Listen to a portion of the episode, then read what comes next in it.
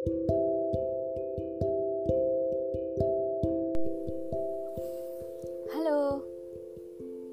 Hmm, kali ini kita akan membahas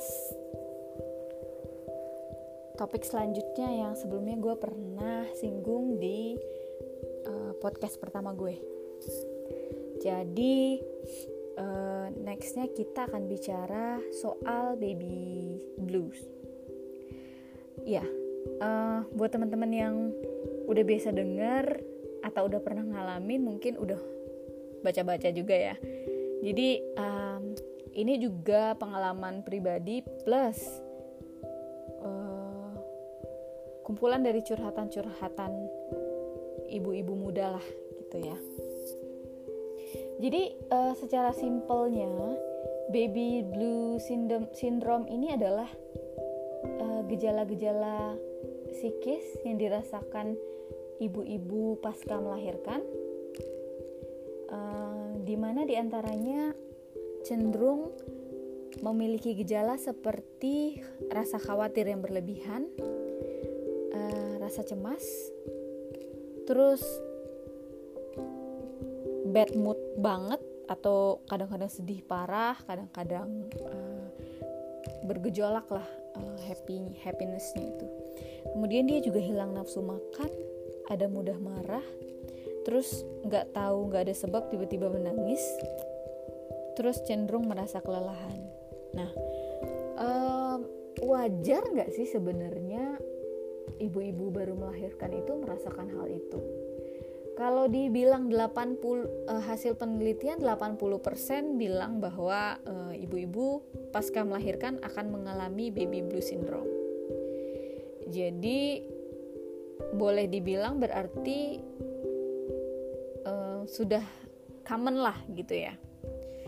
Nah, tapi uh, kalau common kenapa masih banyak orang yang nggak nggak uh, smooth saat menghandle baby blue syndrome ini ya. Nah uh, tadi seperti yang gue sebutin sebelumnya bahwa uh, normalnya pasca melahirkan itu ibu-ibu akan kelelahan. Jadi karena lelah begadang terus, kemudian harus menyusui, apabila tidak berhasil putingnya lecet, kemudian uh, makan makan pun uh, tidak teratur, istirahat tidak teratur. Dari secara fisik dia akan bisa mengarahkan kepada gejala-gejala uh, lainnya gitu. Nah, sebenarnya kalau kita lihat uh, rasa khawatir, kenapa gue bilang wajar? ya wajar karena apalagi untuk ibu baru eh, gue khawatir nih tidak mampu membesarkan atau um, memperhatikan tumbuh kembang ba bayi gue gitu karena gue new mom gitu gue keluarga baru gitu dan ada rasa cemas bisa tidak mendidik anak kemudian uh, apa namanya ada rasa tertekan, ada rasa letih, ada rasa tidak diperhatikan. Nah, hal-hal seperti itu akan mendorong kepada uh, geja sindrom dari baby blues tersebut. Nah, uh, sebelum kita bahas bagaimana cara coping dari baby blues ini, uh, kita perlu tahu bedanya dengan depresi setelah melahirkan apa gitu ya. Karena uh, kita harus bisa bedain dulu nih agar kita tarik garisnya bedanya apa sih jadi secara psikologis itu disebutnya postpartum depression nah uh, apa itu bedanya sama baby blues apa ya gitu ya Nah, kalau baby blues syndrome ini sebenarnya kan tadi yang dialami oleh 80% ibu-ibu.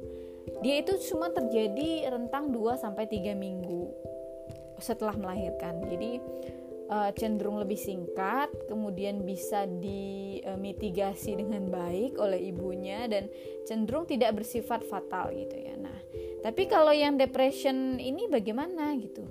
Kalau yang depression ini dia 2 sampai uh, lebih dari tiga minggu. Jadi uh, mereka sudah mengarah kepada uh, rasa putus asa, kemudian si ibu mulai merasa tidak berharga, cenderung cuek terhadap bayinya, bisa berakibat fatal. Kenapa? Karena kalau si ibunya sudah cuek, nanti bayinya tidak disusui lagi, tidak peduli dengan kesehatan bayinya, mulai merasa tidak butuh untuk mengurus kebutuhan-kebutuhan dirinya dan kebutuhan bayinya.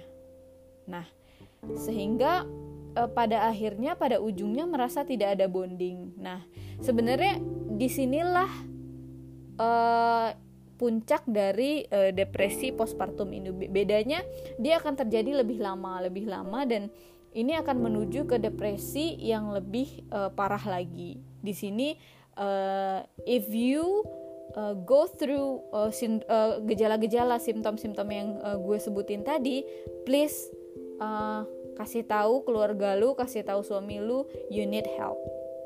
Jadi jangan diem aja. Oke. Okay. Nah, itu tadi bedanya. Kurang lebih udah uh, udah inilah ya dapat gambaran bedanya baby blue sama uh, postpartum depression.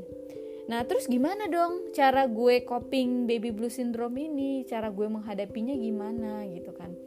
Kata lo tadi wajar 80% itu pasti akan baby blues.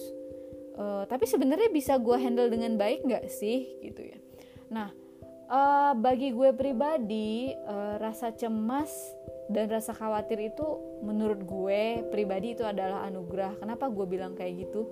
Dengan adanya rasa cemas gue, rasa khawatir gue, gue jadi lebih prepare terhadap sesuatu. Sebenarnya rasa cemas itu adalah bentuk uh, ketidak kekhawatiran kita terhadap apa yang kita tidak tahu. Jadi kayak misalnya gini, gue gue nggak tahu cara mandiin bayi, gue nggak tahu cara netain bayi, gue jadinya cemas gue jadi khawatir tapi itu akan berbeda jika gue mengedukasi diri gue how to mandiin bayi, bagaimana cara netein bayi, bagaimana supaya asi melimpah, bagaimana cara uh, apa uh, membuat bayi menjadi lebih tenang agar tidak menangis terus-menerus, posisi tidur yang nyaman untuk bayi. Nah, hal-hal seperti itu.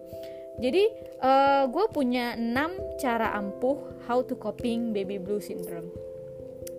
Uh, cara pertama menurut gue adalah uh, persiapan pra melahirkan itu sangat dibutuhkan untuk bisa avoid cemas.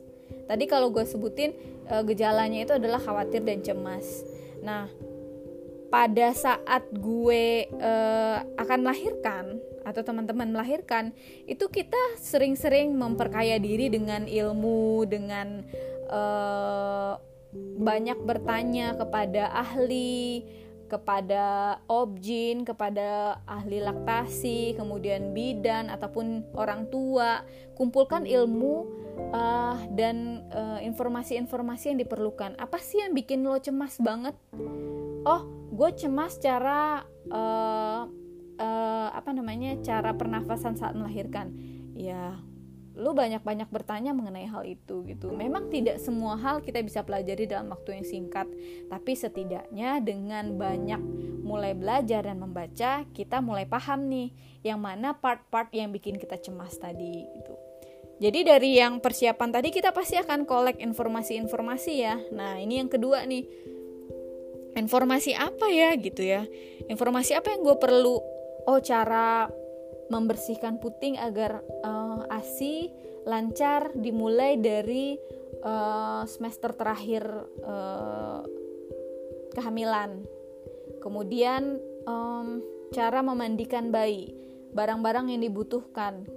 Kemudian uh, cara mengatur pernafasan.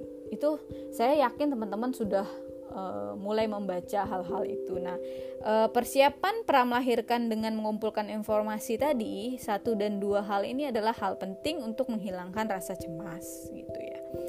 Kemudian yang ketiga, ini sangat uh, eh, gue rasakan manfaatnya, benar-benar berasa manfaatnya adalah membuat komunitas sendiri ataupun ikut komunitas yang sudah ada ibu-ibu uh, yang usia anaknya hampir mirip dengan usia bayi Anda. Jadi apabila udah punya teman-teman yang hamil sama-sama 8 bulan, ikut ikutan deh gitu. Uh, kalau bisa yang kenal lebih baik, kalau bisa sahabatan lebih baik. Tapi kalau enggak, ikut aja gitu entah itu dari kelas yoga entah itu dari kelas uh, di rumah sakit atau kelas mana pun WhatsApp kelas atau uh, parenting class apa aja gitu uh, kenapa karena dengan uh, rasa yang sama dengan situasi yang sama kita akan bisa saling berbagi gitu. Berbagi apa aja eh guys jahitan gue sakit nih gitu. Ada orang yang mendengarkan dikala suami sedang tidak bisa itu akan membuat sedikit lebih lega. Bahkan mungkin dengan situasi yang sama uh, entah itu uh, kondisi anaknya yang sedang sama, kemudian uh, keluhan-keluhan yang sama, kita dapat ilmu-ilmu baru yang lebih menenangkan.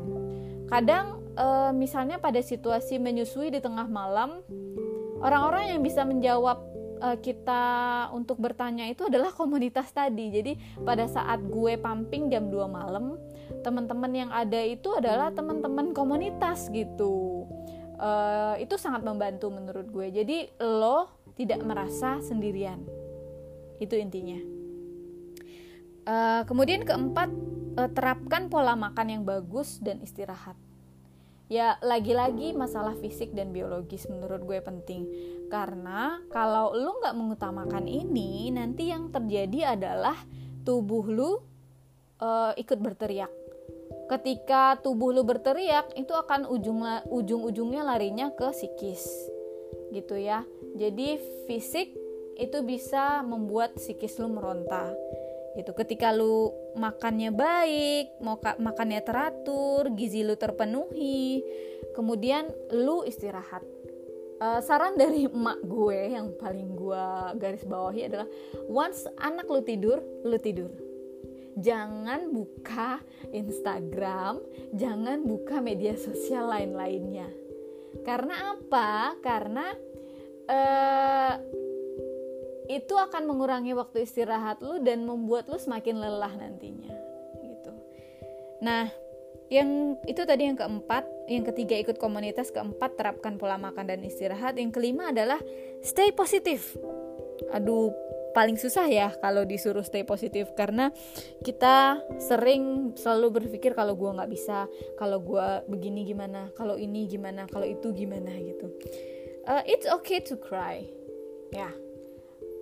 Tadi uh, kita menangis tanpa uh, tanpa alasan. Tiba-tiba menangis. Tengah malam sedang menyusui menangis gitu teringat bahwa enak banget nih laki gue tidur gue lagi netain anak padahal gue juga ngantuk gitu. Pasti hampir 80% ibu-ibu yang melahirkan yang menyusui uh, ataupun yang lagi bikin uh, susu tambahan juga pasti akan anaknya tuh butuh makan sekali dua jam.